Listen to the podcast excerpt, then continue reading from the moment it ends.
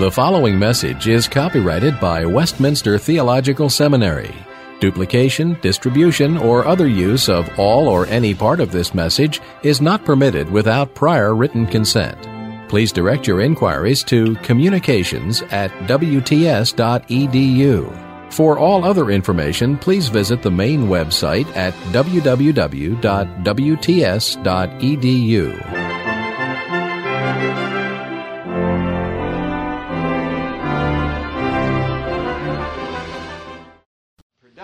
Predestinarianism is blamed for the lack of church growth at the time of the Reformation. And as a shocking example of the way in which a predestinarian can cut the nerve of church growth, uh, John Calvin is quoted. The quotation is this We are taught that the kingdom of Christ is neither to be advanced nor maintained by the industry of men, but this is the work of God alone. Now, the origin of the quotation is not given, and of course, the difficulty in tracing it is that there are so many passages in the Bible in which we are taught this. And it's therefore hard to, it's a little hard to say which one Calvin was referring to when he used that favorite formula of his, uh, commenting on Scripture, we are taught. Uh, you might think, for example, of the parable of the seed growing secretly, but uh, in his comment on that passage, Calvin exhorts ministers of the word to greater diligence in sowing the seed of the gospel, since they may trust in God's blessing to add to the fruit of their labors. So that can't be it. Now, the whole Bible bears God's own witness that salvation is of the Lord and that apart from the new birth of the Spirit, a man cannot even see the kingdom of God, much less enter it. Paul's cup of joy in the predestinating will of God sums up the whole history of salvation. For of him, and through him, and to him are all things, to whom be the glory forever. Reformed theologians have not learned enough from the great apostle of the Gentiles but they, and the whole Church of the Reformation, have rightly shared Paul's vision of the triumph of God's electing grace in salvation. The problem is not how to reduce or adapt Calvinistic theology to a theology of missions. Rather, the problem lies in explaining how those who had been so inflamed by the New Testament theology of grace could have so quenched the missionary fire that it kindles. But our most pressing task today is not to analyze the past, but to look to the future. What is the missionary flame of Reformed theology? Or perhaps we might ask better, what is the missionary fullness uh, of Reformed theology? Uh, what hope does it bring in the confusion of the present, the challenge of Christian mission in the last decades of this century. The Reformers called the church back to the Word of God, where the gospel of grace is proclaimed. And today we must follow their example. No doubt the Reformation, too, needs reforming if we will subject everything to the authority of the Holy Spirit who has spoken in Scripture and who opens our ears to hear. But we are not surprised to discover that as we search the Scriptures, we renew our grasp on those great truths that mastered those who searched them before us. And there are four of these uh, themes that seem to me to be of particular importance for our consideration.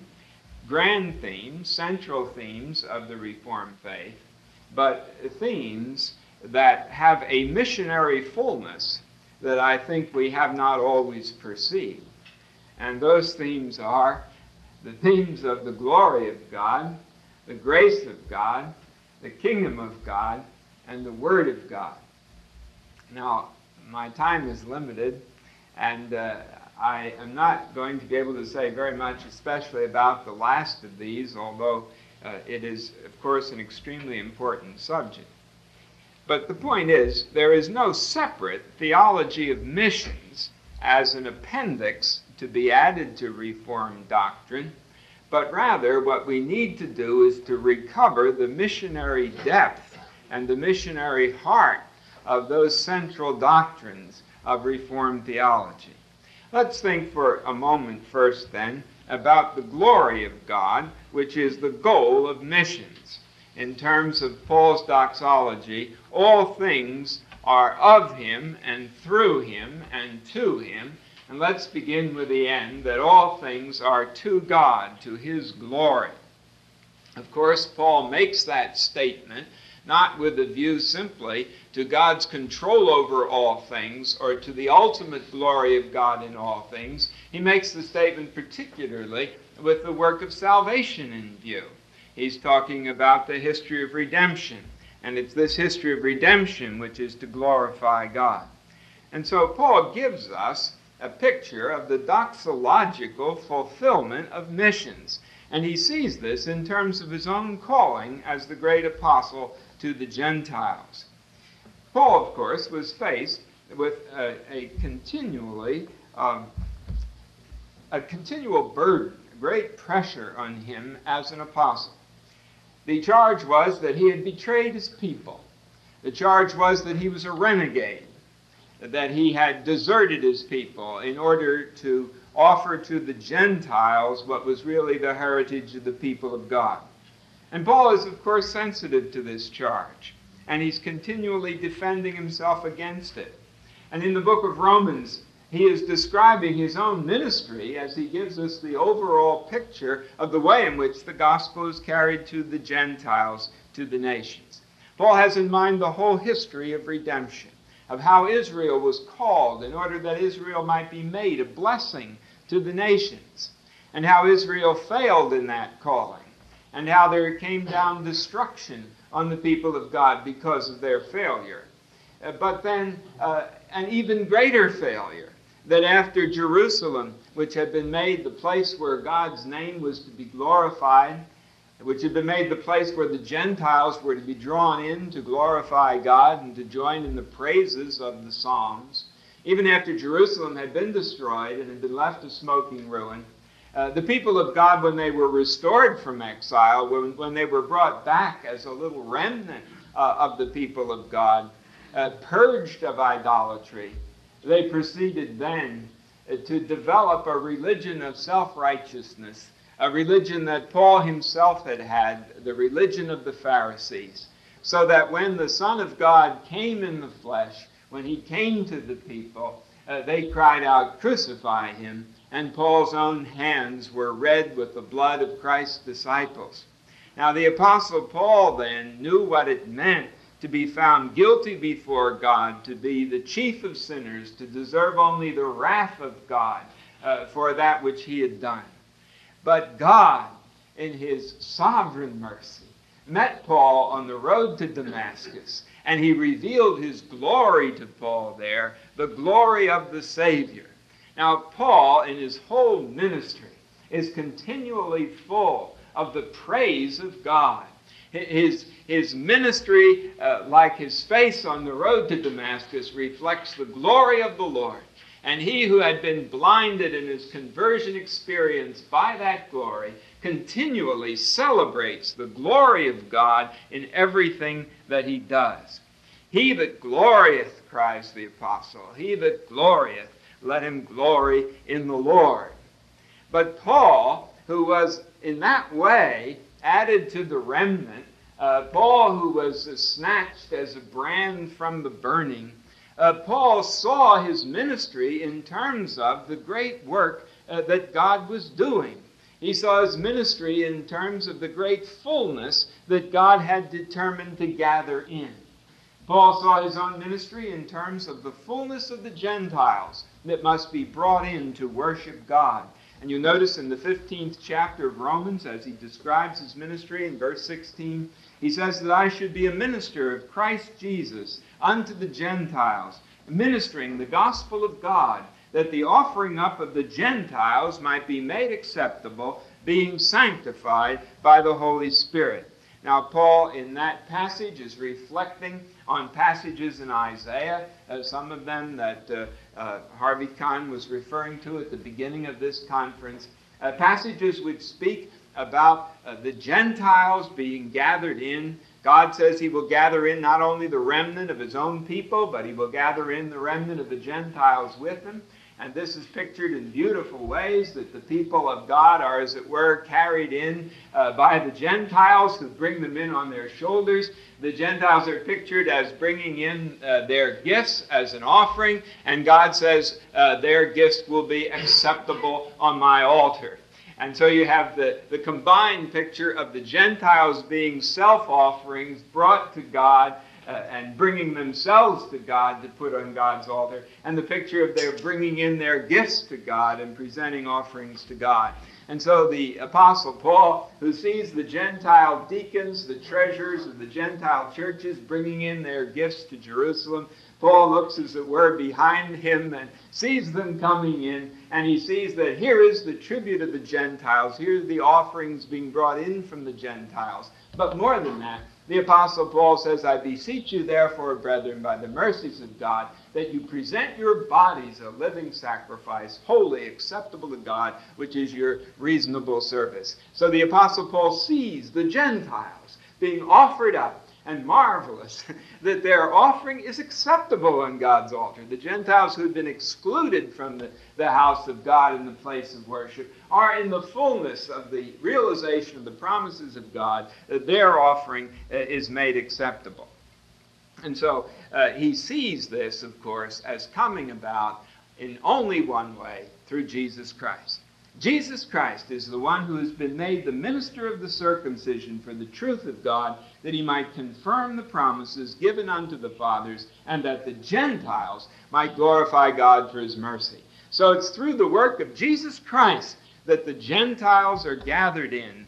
But the Gentiles are gathered in in great numbers. There's a great harvest being brought in, and the Apostle Paul sees himself as leading, as it were, a great chorus of Gentile praise. Uh, you'll notice in that one quotation that Christ is made a minister of the circumcision, uh, not in the sense that he ministers to the circumcision, but in the sense that he fulfills the calling of the circumcision. He fulfills that in order that the promises might be realized, that the Gentiles might partake of the mercy of God. And then he says, uh, in verse uh, 9, Therefore will I give praise unto thee among the Gentiles, and sing unto thy name. And there he pictures Jesus Christ as singing in the midst of the Gentiles because he has fulfilled the ministry that is his in order that the Gentiles might praise God. And therefore, the Apostle Paul saw his own ministry not as a betrayal of his people, but through the marvelous principle that he rightly interpreted from the Old Testament he saw that when uh, Israel was judged, in spite of their failures, in spite of their sins, their judgment did not frustrate God's purpose, but in the very judgment of Israel, blessing went to the Gentiles. As it had to Naaman, as it had to Nineveh in the days of Jonah, so now again, blessing goes to the Gentiles through Israel's judgment.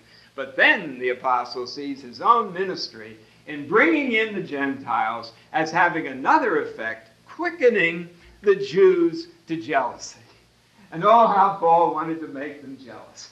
How he wanted to make them yearn again for those things that had been given to them in the promises. And so the Apostle Paul says that now, as you receive mercy, now through your mercy, they also may receive mercy. So there's a beautiful a wave effect, as Herman Ridderbos calls it, in, which the, the, the Gentiles, as they're brought into the kingdom, quicken to jealousy, God's own people. And Paul says, I'm not a traitor. I'm the one who's fulfilling the promises given to the Father that have been realized through Jesus Christ, and I'm leading a tremendous offering of praise. Now, uh, what application does this calling of the apostle as the great uh, missionary to the Gentiles, uh, what application does this have to the problems we've been discussing of church growth and moratorium and mission and, uh, and the questions of uh, uh, political interpretation and social action on the part of the people of God? Now, just here, my friends, is really the burden of my concern. You see, I think we face a danger. The danger is to suppose that what changes everything doesn't change anything. And you know, that's not really very logical. We know better from our own personal experience. uh, we know that the glory of God is the most practical lesson that we can learn in terms of our own Christian obedience as we examine our own motivation. Why are we doing this? Uh, are we engaging in some project of empire building? Are we seeking some uh, kind of personal triumph or personal success? Uh, we have learned, being taught by the Word and the Spirit of God, that we must examine our motives in terms of God's glory. And you see, while this may seem to be a commonplace, while it may sound like just a standard word that you'd expect every Reformed theologian to say, that of course the glory of God comes first, and not only every Reformed theologian, but of course, if you stop to think about it, every Christian will have to agree. Uh, but and it seems to be a commonplace that has no reference to the whole thought uh, of missionary motivation and missionary service. But actually, just as the, the motive of the glory of God is what will change all of our own service, our personal lives. So, the motive of the glory of God is what changes everything in relation to the mission of the church. Uh, if the glory of God is really foremost, you see, then there won't be the empire building among the mission societies. Uh, then there won't be the wrong kind of, uh, uh of, uh, of a nationalistic feeling, uh, although we've been warned not to be too quick to call it the wrong kind, considering what it may be a response to. But you see, all of our motivations from both sides need to be understood in terms of this great point of the glory of God. Are we seeking God's glory or are we seeking our own success?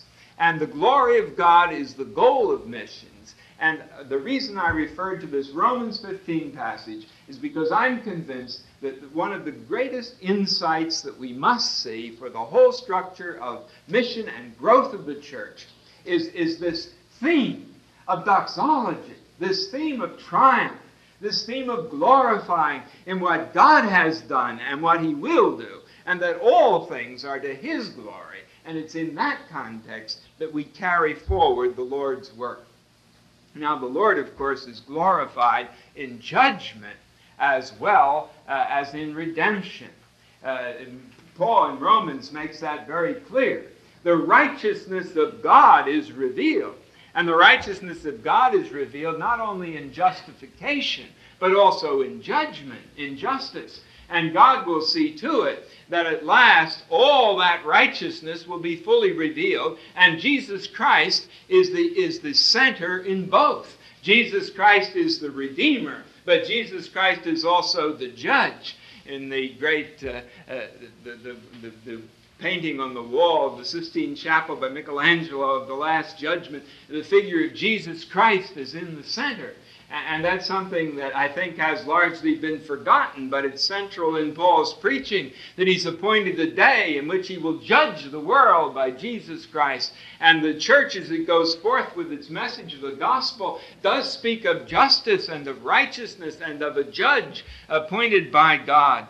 And there is the glory of God, which is also the purpose of judgment.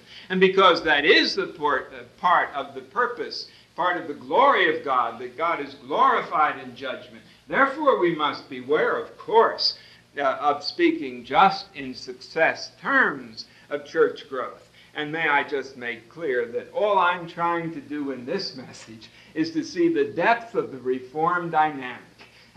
I'm, uh, I'm opposing uh, some statements that made by, are made by people sometimes favoring church growth, but I'm certainly not opposing uh, the, the zeal and, and, and the yearning for church growth, nor, nor the wisdom of advice regarding church growth that has come from the church growth school.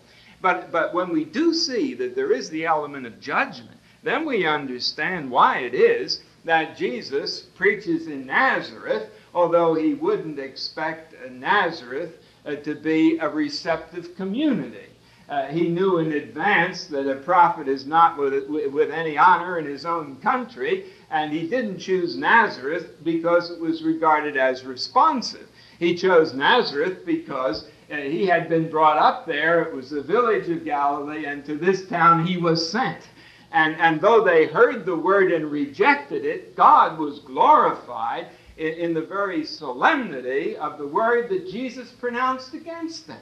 And, and, we must not forget the reality of that element. Paul went to the synagogues uh, not because he regarded the synagogues as the best base for his operations, nor because he expected to find in the synagogues the nucleus of the new church, although, of course, he often did so.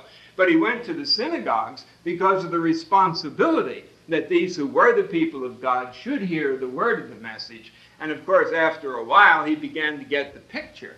He began to realize that he was going to be forced out of the synagogue, not welcomed into it, but nevertheless, he continually went there because the glory of God demanded it. And as we go with the gospel, we recognize that we are going with the word that God has given to the nations, whether they will hear or whether they will forbear. And we have the responsibility of proclaiming that word of God for the glory of God. But on the other hand, brethren, the glory of God, while it is seen in judgment, the glory of God is seen in fruitfulness. Jesus said, So is my Father glorified that you should bear much fruit. And God is glorified in fruit. Now, of course, it's true that in the Bible, fruitfulness has a very broad perspective. Uh, God creates a world that's to be fruitful. He puts man in a garden. He commands him to be fruitful and to multiply. And in redemption also, there are many dimensions to fruitfulness. Uh, Isaiah 5 tells how God prepares uh, the Israel, you know, to be a fruitful uh, vine. He uh, prepares the ground, makes it all ready, takes out the stones, builds a wall, a tower, plants the vine, does everything for the purpose of fruitfulness. But then uh, he gets wild grapes. Uh, the fruitfulness doesn't come. And God judges when there is not fruitfulness. Now, God demands that there be fruit. Now, that fruit includes glorifying God with the fruit of our lips. It includes uh, fruitfulness in terms of the holiness of our lives, which Jesus talks about in that very passage in John 15. There's fruitfulness in terms of ministry to the saints. Paul wrote to the Romans that he hoped to have fruit among them also. But fruitfulness has also this dimension of, of bringing others in. Our good works are to be done, and they're to be seen of men who will glorify our Father. The disciples are chosen to bear fruit, and they're sent to the nations. Jesus sends those whom he chooses to bear fruit. And Jesus Christ himself compares himself to the seed, the seed that must fall into the ground and die, and so it will bear much fruit. And Jesus Christ does send his disciples into the harvest field with that image, and he calls his disciples to be fishers of men. Uh, very important to notice. Uh, he does not give the call while they're sitting on the beach with their torn nets uh, he gives the call after he sent them out into the deep. And when it's the, the nets are full to breaking and the boats are full to sinking, at that point, Jesus says, uh, From henceforth thou shalt catch men. So Jesus Christ himself is the one who dies in order that he might bear fruit. And the Father is glorified in the, fruity, the fruitage, the fruitfulness of the vine. Uh, Jesus Christ is the true vine. The vine was the symbol of, of Israel, but Jesus is the true vine, that is to say, the true Israel, uh, the, the one who will bear fruit to the glory of God. And as we reach out for men, as we bring men into the kingdom, as we invite them to Jesus Christ, as we see the church growing day by day with those that, that are saved, it, it is fruit that is being born fruit of the vine, fruit of Jesus Christ, fruit of his ministry. And I do think that this is a perspective that, that must uh, ring out afresh. I, again, yes, it's something we know, but does it really fill our hearts? does it really fill our hearts? Not simply, you see, the need of the lost, uh, but the glory of the Savior. Uh, Jesus died that he should bear much fruit. Uh, Jesus Christ is the one uh, who is the Lord of the harvest. And he tells us to pray to the Lord of the harvest that, that, that he might thrust forth laborers into his harvest. It's his harvest. He's the one that's glorified.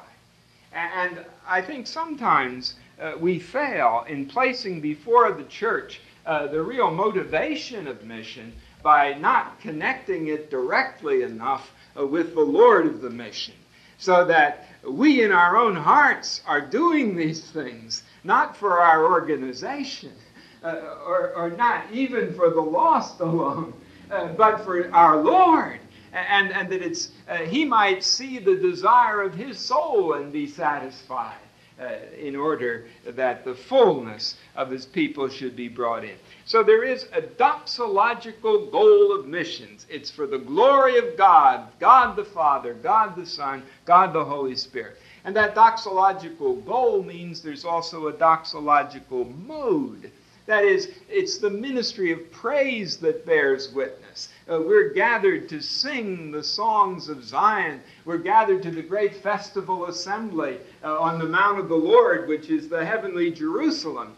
And the picture in the Old Testament, uh, as the nations are called to join in the song, is not a picture that has disappeared.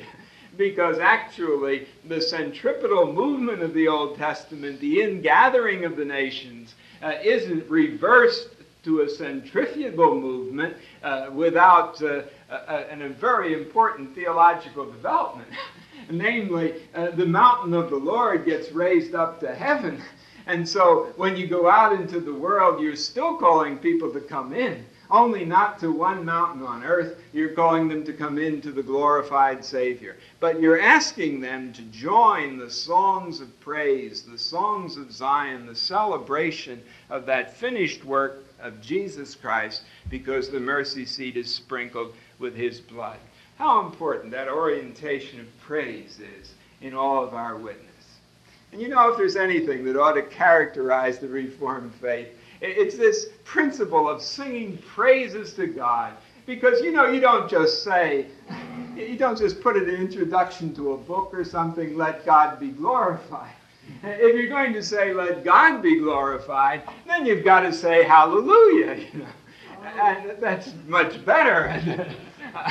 I, uh, I've mentioned this so many times, my friends are getting tired of hearing it, but uh, uh, when I was at Lausanne, I had the marvelous experience of attending the, the Reformed churches that had a great gathering in the, in the stadium in the morning. I, I uh, played hooky from the regular meetings and uh, went to a service of worship on Sunday morning. It's the, the Presbyterian tradition, you know.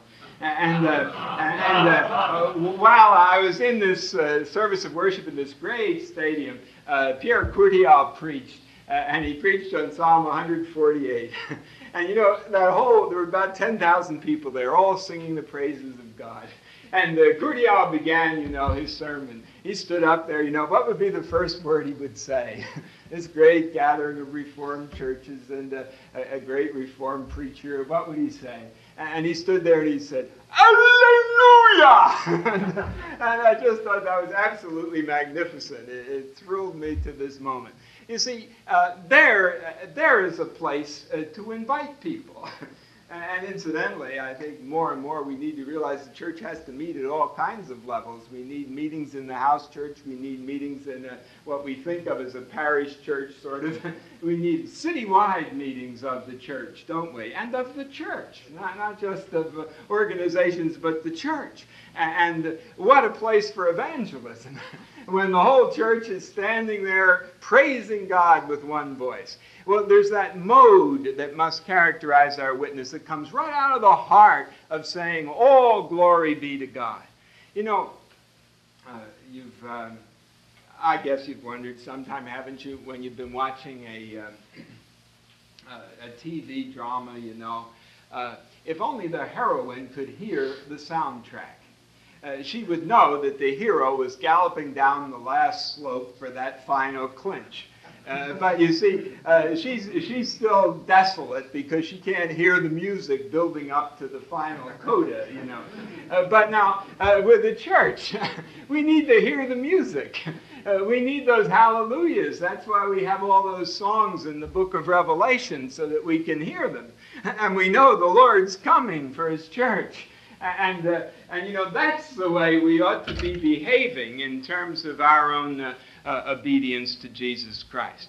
And then we, we, that would make us realize that we have a sure hope and we're not just involved in the open ended dialogue of another talk show, you know. the, the Lord is coming, and, and, and therefore we can sing his praise. Now, how about the grace of God as the source of missions? Well, all things are of God, and the election of God's grace is the source.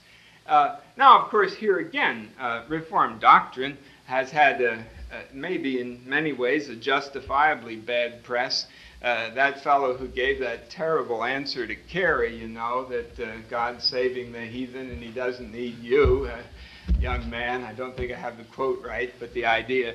Uh, that, that, that has been very widespread. That people who believe in election, uh, naturally, they expect God to do it all, so why should they be involved? Well, I think uh, you'll recognize that that isn't Calvinistic doctrine. But what is emphasized in the doctrine of election is that the free grace of salvation is God's grace. It's God's electing grace. It's Jesus Christ who says, Other sheep I have, them also I must bring. My sheep hear my voice. And here is, is the lordship of Christ, which is not in any way against numbers, but which requires us to go out because his other sheep are there. Now, we're uh, well aware of that. And God the Father, too, in his electing grace, uh, is, is, is reaching out to bring in his people. Uh, I won't stop to comment on that now. I think it's well understood uh, that we are chosen in Christ, who is God's Son and God's servant, and the love of God given to his people is given to them in Jesus Christ. And therefore, it is the yearning of his heart that these people should be his. It's God's grace, and it's God's free grace, uh, which of course means uh, uh, that we are chosen not just to service, but we're chosen to status. We're chosen not just to be a servant church, but we're chosen to be sons of God in Jesus Christ. And as McGavran has well pointed out, the modern doctrine of universalism cuts the very nerve of mission because if we are if the church exists only in mission that's a way of saying the only difference between the church and the world is not salvation but the only difference between the church and the world is the church knows about the world's salvation which is completely another matter. So here again you see uh, the doctrines of grace of free grace uh, of god's determining grace become vital for a theology of mission but more particularly, the matter of God's sure grace uh, has, uh, has bearing on the number of people. Remember, Paul was about to leave Corinth.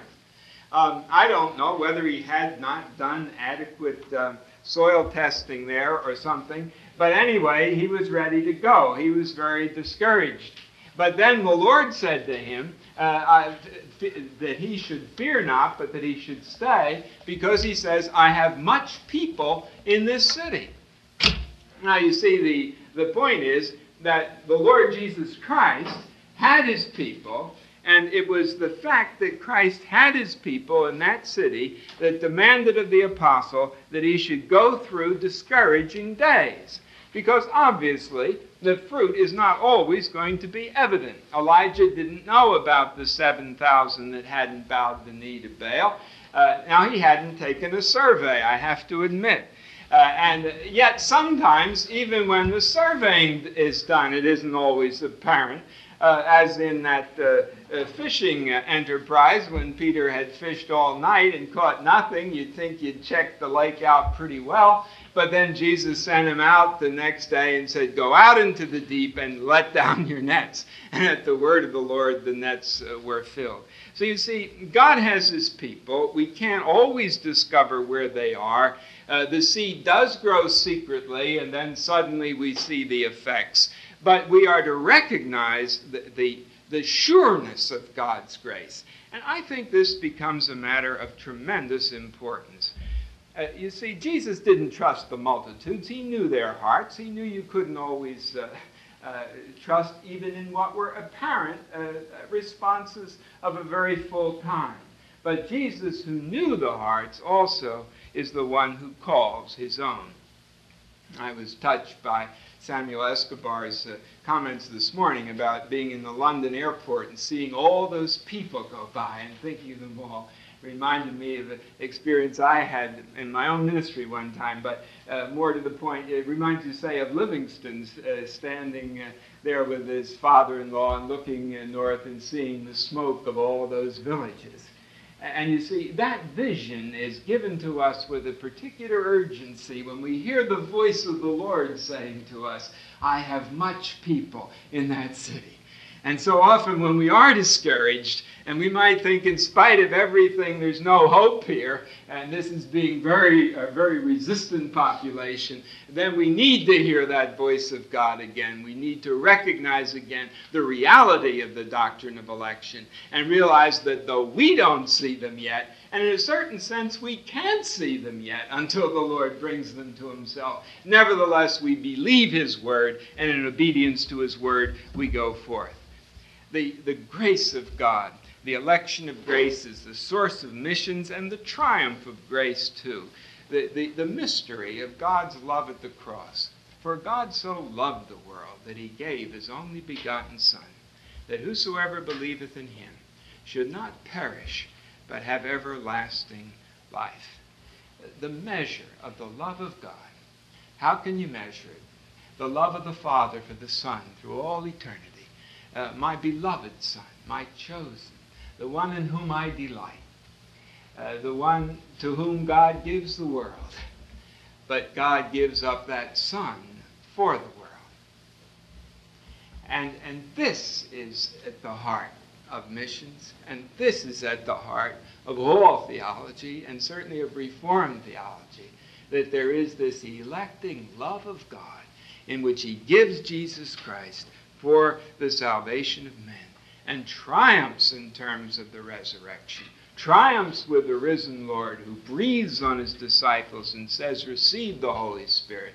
Who asks Peter, Lovest thou me? And then says to Peter, Feed my sheep. It's the one who's the Lord of love, the one who is full of grace and truth, the one who says, Abide in my love. Uh, this is the one who sends us forth, and the source of mission is here. I would like to comment on an insight that has come home to me very much recently. And uh, I, I, was asked to give some lectures uh, at Reformed Bible College.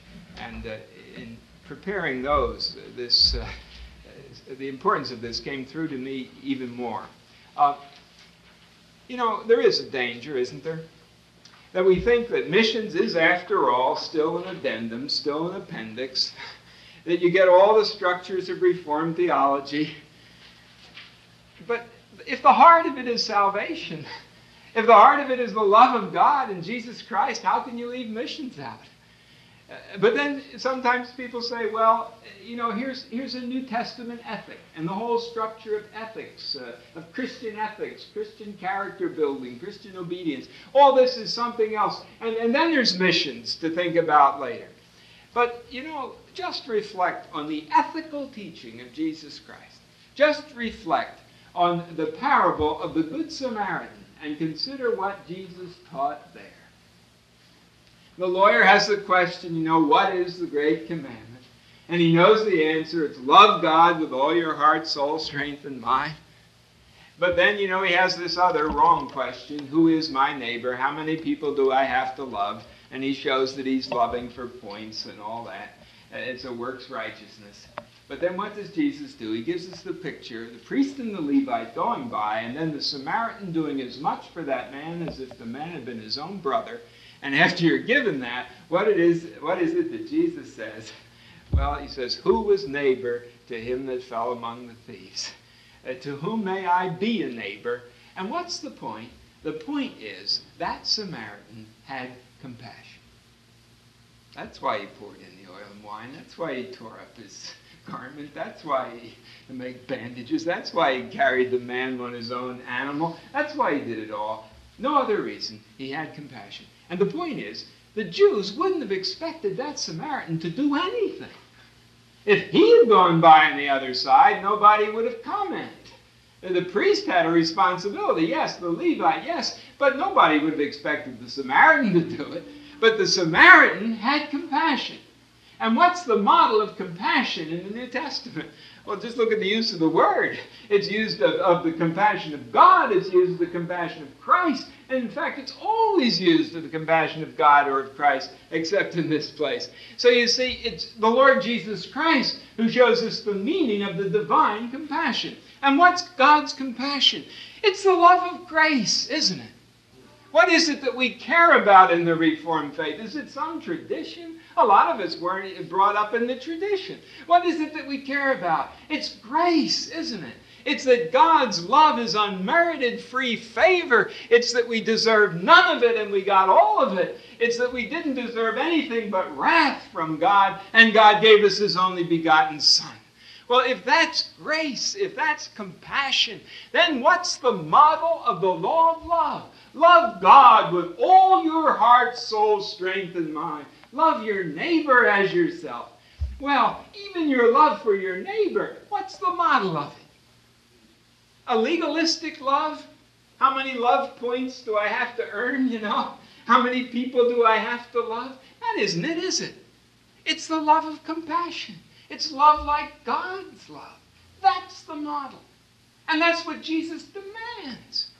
Be perfect as your Father in heaven is perfect. Uh, love your enemies. Do good to them that persecute you. You see, that's the ethics of the gospel. Now, the point is this the ethics of the gospel are a missionary ethic. Uh, it isn't that missions are added later. It's that the very structure of the new obedience of the love of God in Jesus Christ is a, is a missionary structure. It's the kind of love it is. It's the undemanded that is demanded. It's what nobody can expect, that God expects. Uh, it's the, giving everything because God gave everything in Jesus Christ. And you know, all these, all these changes in approach and thinking and psychology uh, and, and, and methodology, they're extremely important. They are. But I've heard an awful lot of them. And I know how to do so many things that I don't do. And I find the trouble in my own heart is that it's because I have not been overmastered by the love of God's grace. And there's nothing that's so needed if the church is to grow and if missions are to be missions than that we should get the very heart of the ethics of Jesus Christ, which is what love is and to see that the love is the love of self giving grace, the love of Calvary that's the model for our obedience. And what the parable of the prodigal son does is apply that to missions methodology. Because there you have the father rejoicing when his son comes back. The son doesn't deserve anything, he's blown it. And he admits that he's blown it. I don't deserve to be called your son, make me as one of your hired servants. But the father welcomes him home, he gives him everything, he makes him his son, he has the feast. And then you see the older son out in the field, and the father comes out to demand that he come into the feast. And he doesn't want to do it, you know. I don't want to have anything to do with that type. And so he, he's, out, he's out in the field. But the father says, uh, he says, son, all that I have is yours. but it was meet that we should make merry and be glad, for this thy brother, he's not willing to call him his brother. Uh, the, the brother isn't, but the father is. He says, this thy brother was dead and is alive again. And he was lost and is found. You see, the joy of the father's heart. And if the older brother understands the father at all, he's got to share that joy. Now, you see what that means. It means that the true older brother has to do what Jesus Christ did. Because Jesus told the parable because he was going out eating with publicans and sinners. That's why he told it. He was justifying what he was doing. Jesus was making himself unclean. He was going out to the pig pen to find sinners to bring them home. He's the, the, seeking shepherd in the first parable. He goes to seek the sheep, one sheep out of a hundred that's lost. And he's also the older brother who goes to seek the younger brother that's lost. And that's the real thrust of the parable. But do you see what that demands of us? Not just that we go into the feast with sinners, we've got to do that. But more than that, that we have to be ready to go and seek sinners. Therefore, let us be very careful, those of us in the Reformed tradition, not to discard or discredit uh, the real depths of wisdom that are given to us by people who are studying situations, uh, uh, people who are sociologists, and people who have understanding as to how communities are structured. Let us learn these things because this is part of, of the structure of the world to which we are applying the Word of God. And let us not, therefore, uh, briefly or curtly dismiss the wisdom that is being garnered for us uh, by the Church Growth School, uh, as one example. But let us also realize that the wisdom of God is, of course, God's wisdom, not man's. And that while we look at the situation realistically, that the power of God operates in ways that's far, that are far above anything that we would describe as realism. Uh, God's power is, should I say, surrealistic.